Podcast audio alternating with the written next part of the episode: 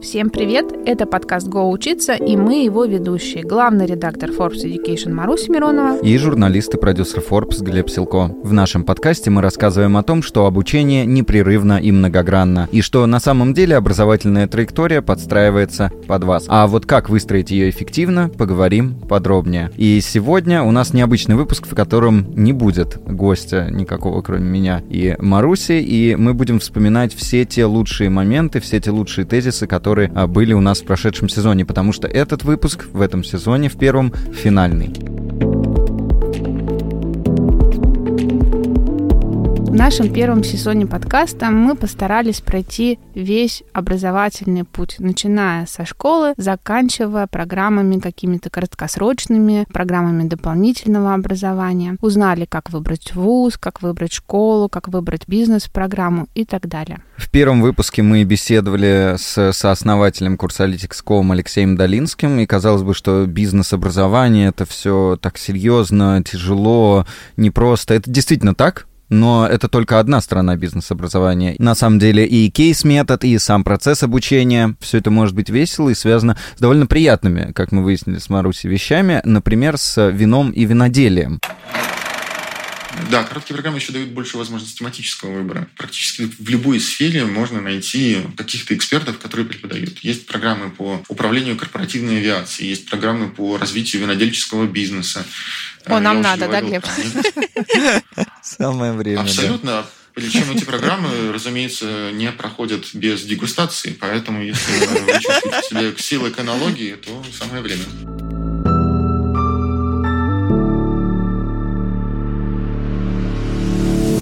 Мы также общались с Надей Маковой, SEO LXP платформы Campus и издателем просветительского медиа теории и практики. И в том выпуске мы узнали, что, оказывается, в некоторых крупных российских компаниях существует рабочий Тиндер.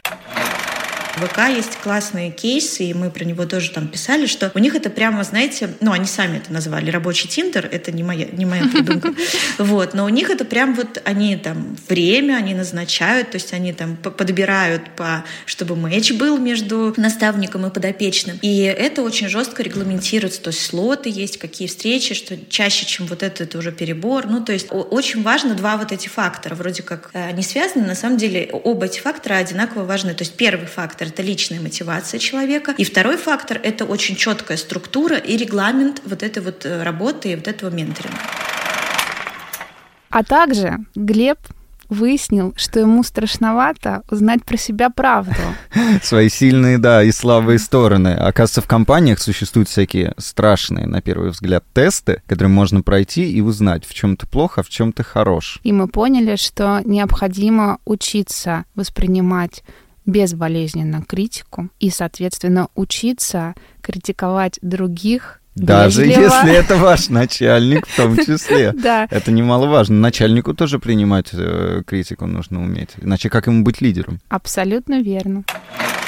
Это очень важно, про оценку, про то, что она может быть субъективной или очень критичной. На самом деле, когда я говорю про анкетирование, а, когда оценка 360, когда сотрудника оценивает руководитель, подчиненные коллеги, она же происходит не в письме, там в форме свободного письма, что я думаю об этом человеке. Ни в коем случае. То есть это все сделано методически, выверенная система. Там а, а, обязательно прописаны конкретные очень компетенции, что они означают, как они должны выражаться. Предлагается шкала, как правило, в самых экологичных компаниях это не шкала оценить от 1 до 5, а это намного более мягкие формулировки про то, что насколько часто он выражает этот, использует этот инструмент. Ну, то есть это делается максимально экологично именно методистами. Это не, no, не какая-то там rocket science, это довольно простая история. Сделать это аккуратно, мягко, потому что ни у кого нет задач, ну, у вменяемых людей, у вменяемых там руководителей и HR нет задачи предоставить оценку ужасную человеку, чтобы он ее прочитал и потом там э, ушел к психотерапевту на пять лет.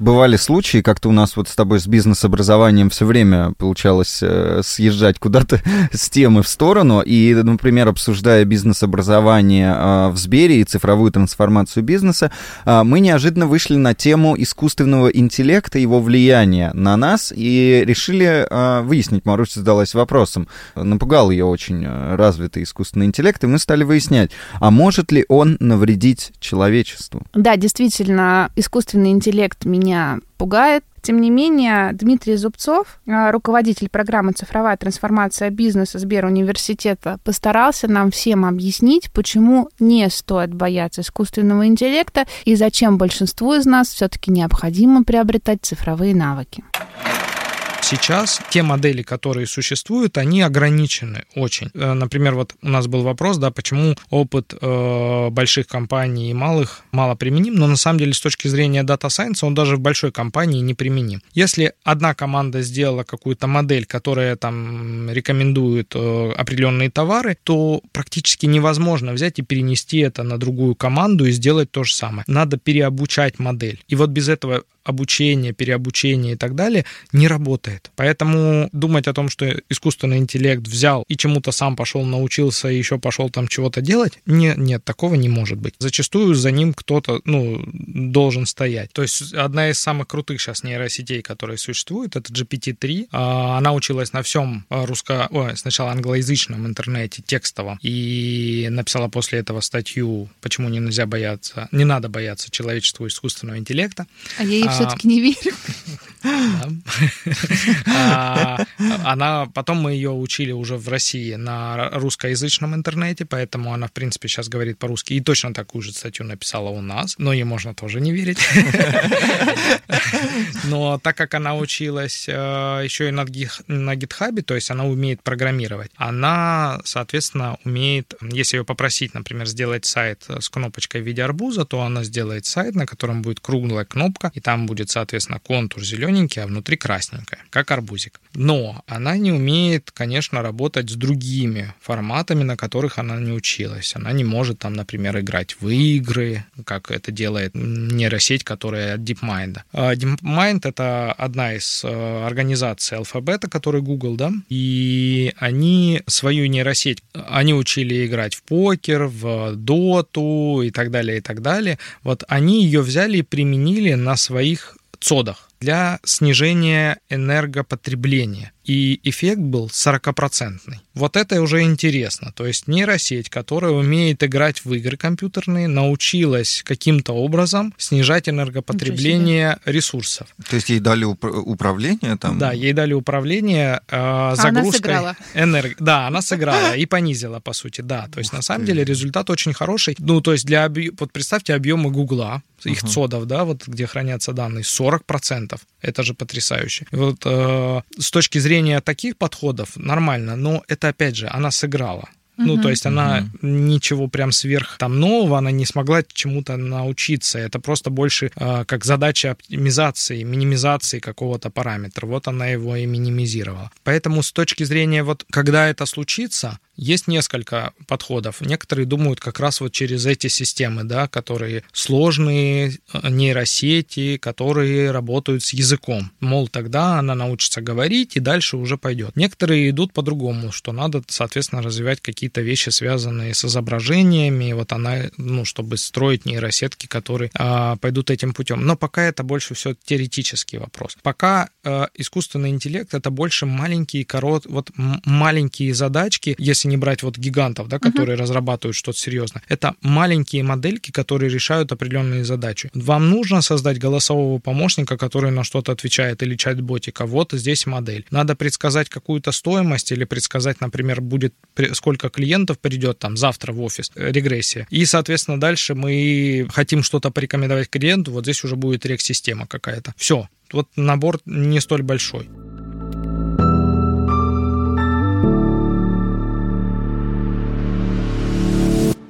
Конечно же, мне, как маме, было важно узнать, какой должна быть идеальная школа и существуют ли они вообще идеальные школы. И об этом нам рассказала Полина Мальцева, эксперт в сфере школьного образования, основатель и автор курсов для родителей Полина Education.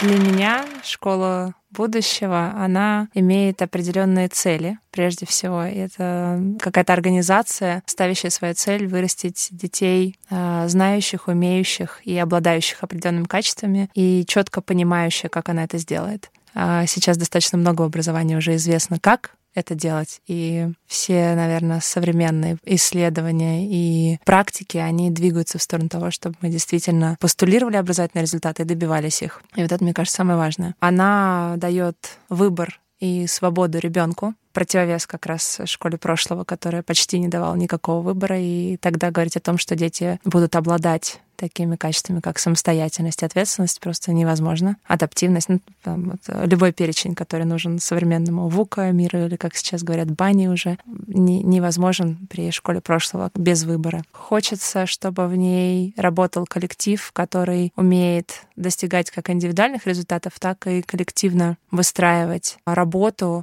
от ребенка. То есть, мне кажется, тоже в эту сторону уже достаточно много движений я вижу в современных школах. И это их э, такой важный атрибут, когда учителя обсуждают подход к конкретному ребенку сообща, а не то, что у ребенка в математике получается, а на географии не получается, значит, проблема ребенка с географией. Может быть, нет. В этом плане вот эта коллективная эффективность учителей, кажется, она очень важна в современной школе, детоцентрированный подход.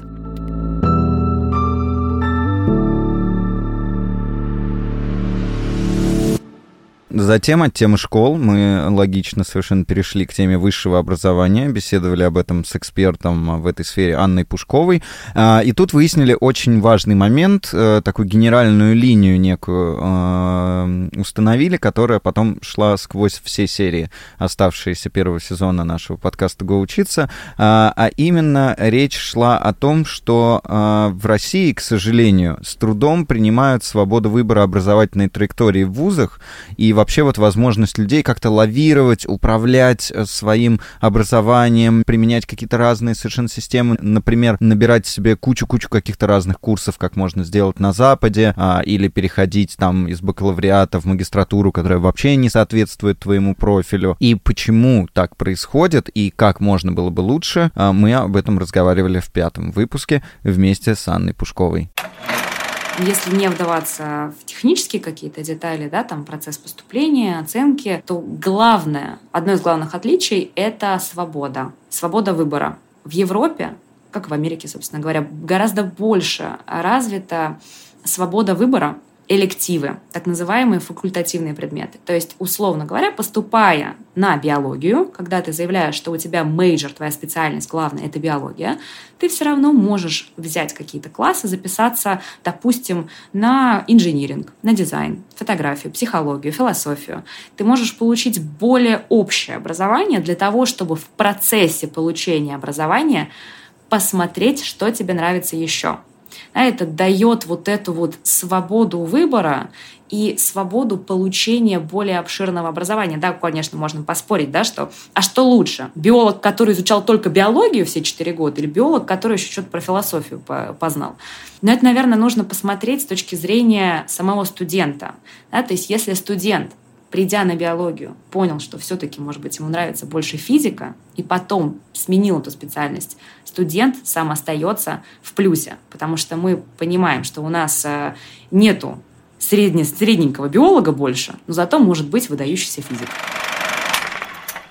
Том же выпуске мы получили очень важный инсайт о том, что не стоит э, стремиться сразу из школы попасть в ВУЗ, например, если ты не до конца уверен в выборе направления обучения. Лучше немножко переждать, взять паузу. Мы узнали о том, что существует gap year, и это может быть не только год пропуска, а и два года пропуска. Единственный момент, который принципиально важен, что в этот а, год, в это время отдыха, перерыва от учебы, ты не должен лениться, ты не должен ничего не делать, а ты должен искать себя и то направление, в котором тебе было бы интересно реализоваться. И исходя из этого, выбирать вуз и специальность. И именно в этом выпуске возник образ человека, который не может выбрать даже булочку с отрубями или без, за 100 рублей или за 120. Стоимость могу путать. И здесь как раз мы говорили о том, как важно научиться выбирать. Эти булочки будут нас преследовать потом, кажется, в каждом выпуске. Вы знаете, какая интересная штука. А, мы тут недавно узнали, общаясь с одним из экспертов, что, оказывается, российские семьи с трудом воспринимают вот эту свободу выбора, ее наличие. То есть вот э, в России появляются ряд университетов, в которых внедряются индивидуальные образовательные траектории, и есть ядерные предметы по специальности, есть вот эти элективы, которые студенты могут выбирать. Они могут их, помимо того, что просто выбирать предметы, но и то, когда они будут их изучать, где и как. И, как выяснилось, это было удивительно, что родители собирают петиции, зачем же вот это вот все вы а, делаете для наших детей, зачем вы заставляете их выбирать. Вот нам нужна программа, которой на они лет. на пять лет, да, на весь период обучения, которой они будут действовать. То есть все прописано. Когда учился на журфаке, это был мой курс был второй, по счету, который пошел по баллонской системе. И там вот эта вот вся история, она выстраивалась и опробировалась на нас. И родители у меня тоже так не понимали, во-первых, почему 4 года? Что такое магистратура? И вообще, чему вас там учат? Если вы пришли и как бы, чему вы учитесь? Как бы на кого я учусь? На просто журналиста? Где модули? Где еще что-то? Что вы делаете первые два курса? И мы тоже не очень понимали, что происходит, но потом у нас система строилась так. Первые два года мы изучали фундамент фундаментальные там общие дисциплины э, журналистские, ну и все остальные, а потом на третьем курсе мы выбирали себе главный модуль профессиональный, побочный прикладной тематику и язык отдельно, какой мы учим. И вот у нас там тоже был, в зависимости от модуля, были конкурсы, был там собеседование, еще что-то, и я вот так случайно совершенно оказался на радиомодуле, что в итоге построило мою всю профессиональную карьеру, я дико этому рад, хотя стремился на интернет, э, и там учился социальной журналистике, и э, отдельно английскому, и вот это вот все. И э, мы тоже сначала не понимали, зачем, к чему, а потом стало очевидно польза, что хоть и ты два года потом учишься этому, но зато ты сам это выбираешь, и ты погружаешься в это, и у тебя уже не столько занимают вот этой всей какой-то основной фундаментальщиной, которой нужно-то на самом деле по минимуму, а ты перемещаешься и классно-классно туда-сюда, везде что-то вот, что тебе понравилось, цепляешь цепляешь. И даже потом сохранялась еще возможность переходить туда-сюда с модулей. И были такие тоже случаи, когда люди понимали, что там спортивная, например, журналистика — это не их. И шли там на, на политическую или на экономическую. Или с радио там на телек. Ну и вот что-то такое. Уважаемые родители, выбор — это неплохо. Если ребенку сложно что-либо выбирать, просто помогайте. Да. Да, и мне кажется, высшее образование — это такая, такой переход в взрослую жизнь некую. А во взрослой жизни жизни выбор будет преследовать вас на каждом шагу. Каждый Поэтому день. лучше научиться выбирать в ВУЗе предметы,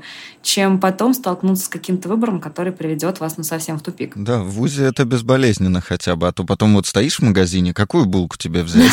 За 70 рублей или за 135 с рублями или нет? И человек стоит, а у него внутренний кризис экзистенциальный, что, боже, мне надо выбрать булку. А все потому, что когда-то ему не дали выбрать модуль. Вот, знаете, смех смехом, а начинается вот такое обучение с малого. Например, да, сделать этот выбор. И я бы очень хотела, чтобы в России России все больше и чаще встречались такие лективы, они, они дробились более конкретно, чтобы у нас появлялись э, творческие лективы все больше в нетворческих вузах, что особенно развито за рубежом.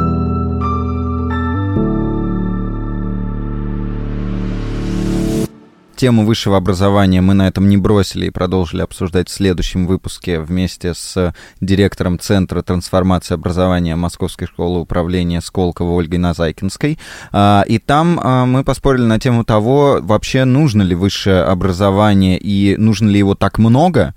Выяснилось, что в России на самом деле бум высшего образования, которое люди получают в огромном количестве, совершенно часто не представляя цели, которую они преследуют, пытаясь получить заветную корочку. И вместе с тем э, мы выяснили другую интересную вещь, что высшее образование это может быть не всем и нужно, но вот учиться нужно всю жизнь.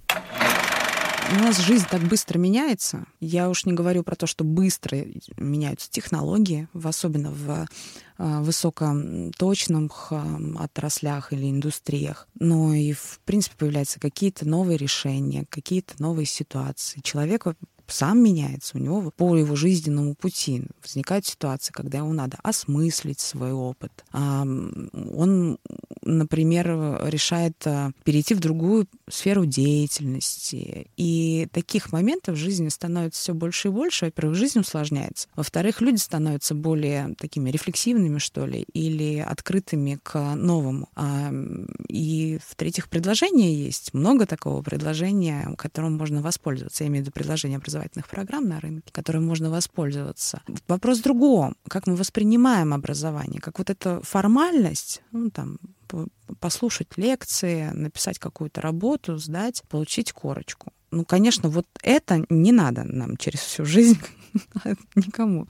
Сейчас большим спросом пользуются образовательные курсы или образовательные мероприятия, которые могут даже и не сопровождаться никаким формальным документом. Но ценность его как раз в том, что вы что-то поняли про себя новое, или какой-то навык приобрели дополнительный, или с людьми с какими-то вступили в коммуникацию, и это вас обогатило содержательно, эмоционально, прочее. Вот, то есть, если мы про такое образование говорим, то да, нужно через всю жизнь. Bye.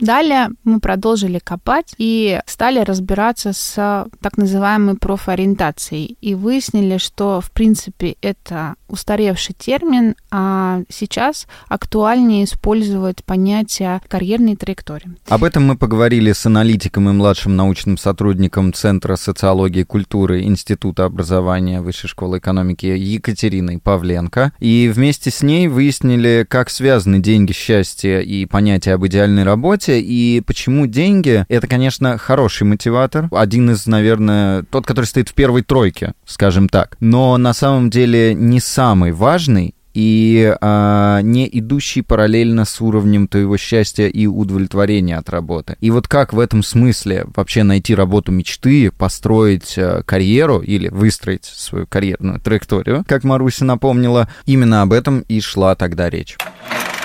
Ну, это, конечно, не описывает все богатство вариантов того, как выбирают э, профессии. Там механизмов на самом деле очень много, и каждый несколько есть путей выбора этих э, профессий, выбора траекторий. Пути выбора профессий гораздо более разнообразны, чем нам кажется.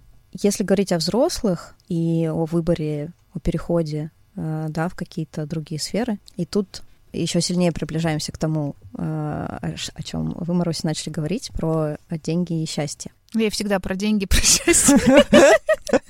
Э, на самом деле это связанные вещи. Э, не в том смысле, что деньги связаны со счастьем, а в том смысле, что то, как мы говорим о профессиях и вот о выборе профессии, построении карьеры, оно связано с определенными дискурсами в культуре, которые тоже меняются. Потому что если мы говорим об индустриальном обществе, индивидуальное счастье вообще мало кого... Не волновало абсолютно, да. Да, мало кого волновало. Современное общество описывается в том числе тем, что появляется так называемый э, терапевтический нарратив. Появляются совершенно новые какие-то эмоциональные режимы и совершенно новый язык э, разговора об эмоциях. И в более масштабном смысле о том, что такое человек и что такое жизнь человека. И, конечно же, вопрос о профессиях тоже в это начинает встраиваться. И когда я говорила вначале про вот этот поворот к тому, что карьера, которую человек выстраивает, карьерное образование, карьерное консультирование начинает ориентироваться не на потребности рынка труда, не на государственный заказ или еще что-то, а на то, что нужно, что сам человек хочет от своей жизни. Это тоже вот этот очень важный поворот, связанный с э, акцентом на эмоциональную жизнь, на эмоциональное благополучие и так далее. И то есть вопрос про деньги или счастье — это в каком-то смысле э, вопрос про разные типы общества, uh-huh. там, про прошлое и будущее, про прошлое и настоящее. Mm. Конечно, это не значит, что если мы хотим работать ради денег, это исключительно значит, что там мы со своим сознанием живем в каком-то э, индустриальном прошлом или что-то такое. Нет, в современном мире существует одновременно несколько дискурсов и несколько так называемых мастер-нарративов, таких историй о том, что такое хорошая, успешная жизнь. И самое важное, что нужно понять, что здесь нету какого-то лучшего из них Угу. Их много, они разные. Одно из проклятий, так называемых, современного человека — это как раз то, что он э, оказывается перед лицом выбора между разными вот этими вариантами, на что вообще свою жизнь ориентировать. На достаток или на благополучие, на какое-то духовное развитие или на какой-то концепт здоровья или на концепт развития. Это не какие-то конкретные вещи вроде профессии, а это такие очень символические, культурные какие-то конструкты.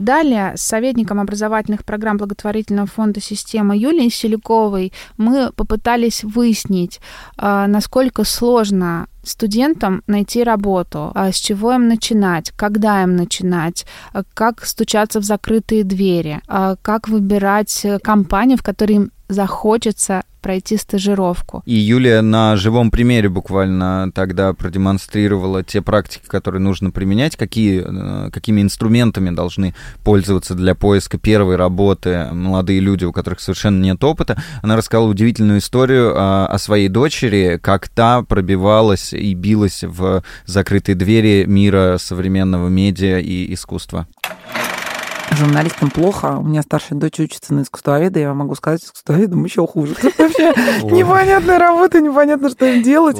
Вот, и я просто, и я просто ей всегда говорю, слушай, не стесняйся, пиши прямо банально, вот выбирай себе какие-нибудь там музеи, арт-центры, галереи, прям пиши на сайт. Я хочу практиковаться, я хочу стажироваться, я готова работать, э, там, пожалуйста, возьмите меня, и если это после первого или после второго курса, даже бесплатно. Потому что, конечно, часто хочется подзаработать, особенно если семья в тяжелом каком-то положении финансовом, не uh-huh. самом благоприятном.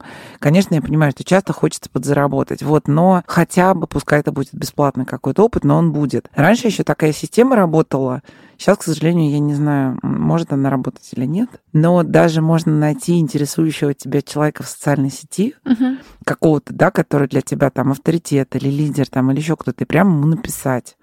Там, пожалуйста, я очень там хочу стажироваться в вашей компании, возьмите меня, потому что, по-моему, вот по-честному, это производит большое впечатление.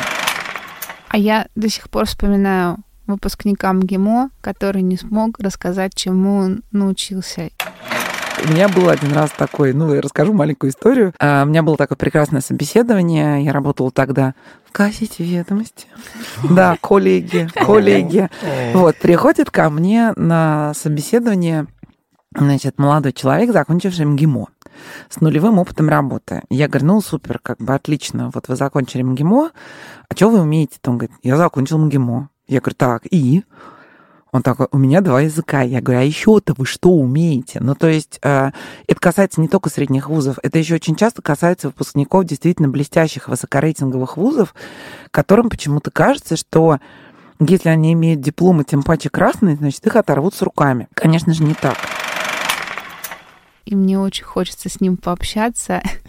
Если ты слышишь нас, напиши. Если ты слышишь нас, напиши. Да, Давай все-таки выясним, что у тебя есть и жесткие, и гибкие навыки, что ты можешь многое, и что ты не должен стесняться об этом и на выпуск с тобой мы позовем карьерного консультанта, который поможет подготовиться тебе к собеседованию. У нас тут в прямом эфире это будет такой небольшой подарок от Forbes Education, такой welcome to the club.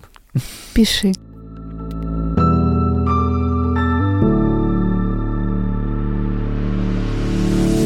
А вот в следующем выпуске мы беседовали с директором по цифровизации образования МФТИ Дарьей Гриц, и здесь я должен, э, так сказать, покаяться, и там был небольшой кусочек, который мы убрали из э, финального монтажа. Но упомянули в последнем выпуске с Женей Бакиным. Да, потому что он тогда не проходил по хронометражу, и показался не совсем соответствующим тематике разговора. Но э, Дарья рассказала нам э, удивительную совершенно вещь о том, э, как можно, как вот на самом деле выстраивается наша мотивация, как она работает, и что существует даже специальный график, похожий вот на не знаю, котировки ценных бумаг в некотором смысле со свечками и вот, вот этим вот всем. И сейчас мы бонусом поставим именно этот кусочек, потому что, возможно, он э, вам объяснит, почему в какой-то момент вдруг все становится неинтересно, начинает валиться из рук, и главное, как это можно преодолеть. Тоже вот исследование, да, которое говорит о том, как примерно происходит э, рост и падение мотивации, когда человек начинает что-то изучать. Вот на примере иностранных языков, там примерно две недели идет вообще, ну, какой-то нереальный экспоненциальный рост, когда ты, ну, на драйве, такой, все, сейчас, значит, я буду учить, не знаю, английский, каждый день по два часа, я приду, значит, к своей цели, все будет круто. Ну, это для, на все распространяется, там, на фитнес, на что хочешь. Вот. И потом где-то на третьей неделе начинается спад, потому что ты понял, что ты это быстро не сделаешь, ну, быстро, то есть вот желательно уже заканчивать, что еще впереди там недели, месяцы, годы работы, скорее всего, что это нужно как-то встроить в свою жизнь. И ты понимаешь, что, да, то есть работы еще много, а драйва вот этого уже нет. И ты задвигал три недели встречи с друзьями, я не знаю, там, спорт, отдых, сериалы, еще что-то, и ты больше так не можешь, да, то есть жизнь твоя, она не может на паузе вечно стоять. И вот начинается спад, и чаще всего люди через три недели бросают всякие занятия. Именно поэтому. А еще в выпуске с Дарьей мы обсудили, стоит ли ходить на курсы по развитию soft skills. А, Дарья, с одной стороны, а, рассказала нам, что не очень верит в подобные курсы, но с другой стороны рассказала, что она в своей практике пользуется некоторыми возможностями подобного образования. Придумала контрпример на мой предыдущий тезис. Я вспомнила из своей практики пример. Лично я, как руководитель команды, а, ребят, которые занимаются там, управленческой работой тоже, да, ходят на переговоры, я их отправляю на управленческие поединки по Тарасову а, для того, чтобы они там могли понять, вот каким образом вообще деконструировать всю логику взаимодействия в переговорах. Uh-huh. И это, мне кажется, можно вот отнести к Глебу, и это на самом деле как контр, контраргумент относительно того, что я говорила прежде. Действительно, есть некоторые практики, но, опять же, они деятельностные. Это угу. не то, что ты приходишь, и тебе начинают рассказывать теорию переговоров там, или конфликтологии, ну, да. или угу. чего-то еще. Это практическая абсолютно вещь. Вот, наверное, на таком уровне действительно можно идти и развивать.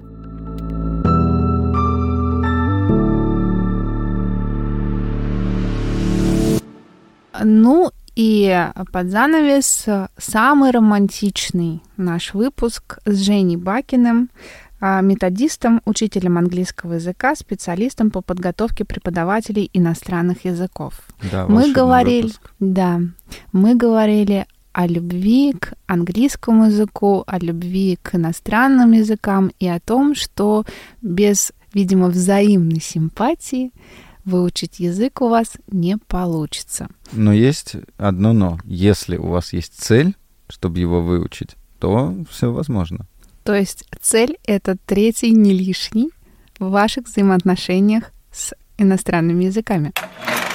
Ну, заставить полюбить, в принципе, мне кажется, невозможно, да, и, и здесь почему еще до сих пор существуют учителя английского, потому что иногда происходит какой-то клик, матч с преподавателем, и ученик э, начинает доверять преподавателю, идет за преподавателем, и вот в этом, мне кажется, есть какой-то еще ресурс. И, иначе, если бы не было преподавателя, все бы давно перешли на приложения, на компьютерные программы, на самоучителя, что явно менее ресурсозатратно, нежели учитель, неважно, в классе или индивидуально. Это с одной стороны. А, а с другой стороны, да, не, несомненно, правильно, а, вот когда появляется внешний такой жупел, когда есть а, внешняя рамка, это может быть ЕГЭ, это может быть э, международный экзамен для того, чтобы поступить куда-то там за границу, мы понимаем, что э, есть один шанс из десяти, но его можно все-таки как-то попробовать использовать, то тогда, да, появляется больше задач внутри, э, пусть она чуть-чуть, это мотивация внешняя, не совсем внутренняя, но в какой-то момент, видимо, она перерастает во внутреннюю, и, возможно, появляется какая-то любовь, ну или, по крайней мере, появляется новое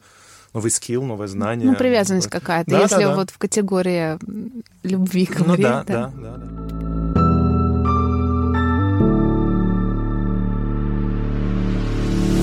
Ну и вообще, вспомним о том, что, наверное, главной магистральной линией нашего первого сезона подкаста мы с Марусей много чему научились за это время. Много у нас возникло новых планов и по открытию винодельни, и по походу в киношколы, и по изучению языков, и по всяким куче-куче новых курсов, которые все хочется на себя навалить, чтобы образование э, было действительно непрерывным, как говорится у нас в подводке, и траектория была бы многогранной и подстраивалась под нас. Но главное, что мы выяснили, это о том, что всегда должна быть... Э, что прежде всего, что образование, это, конечно, хорошо.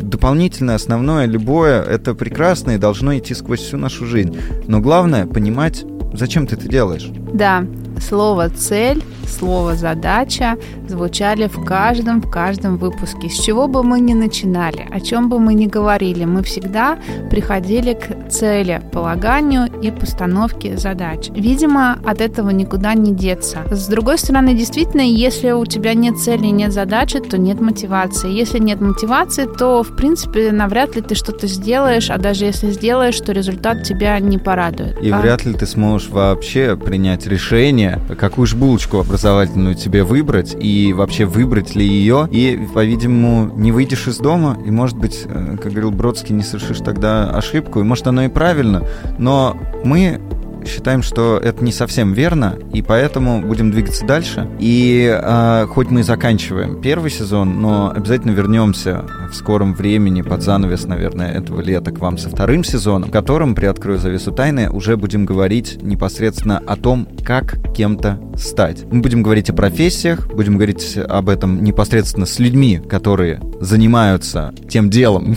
которым они занимаются.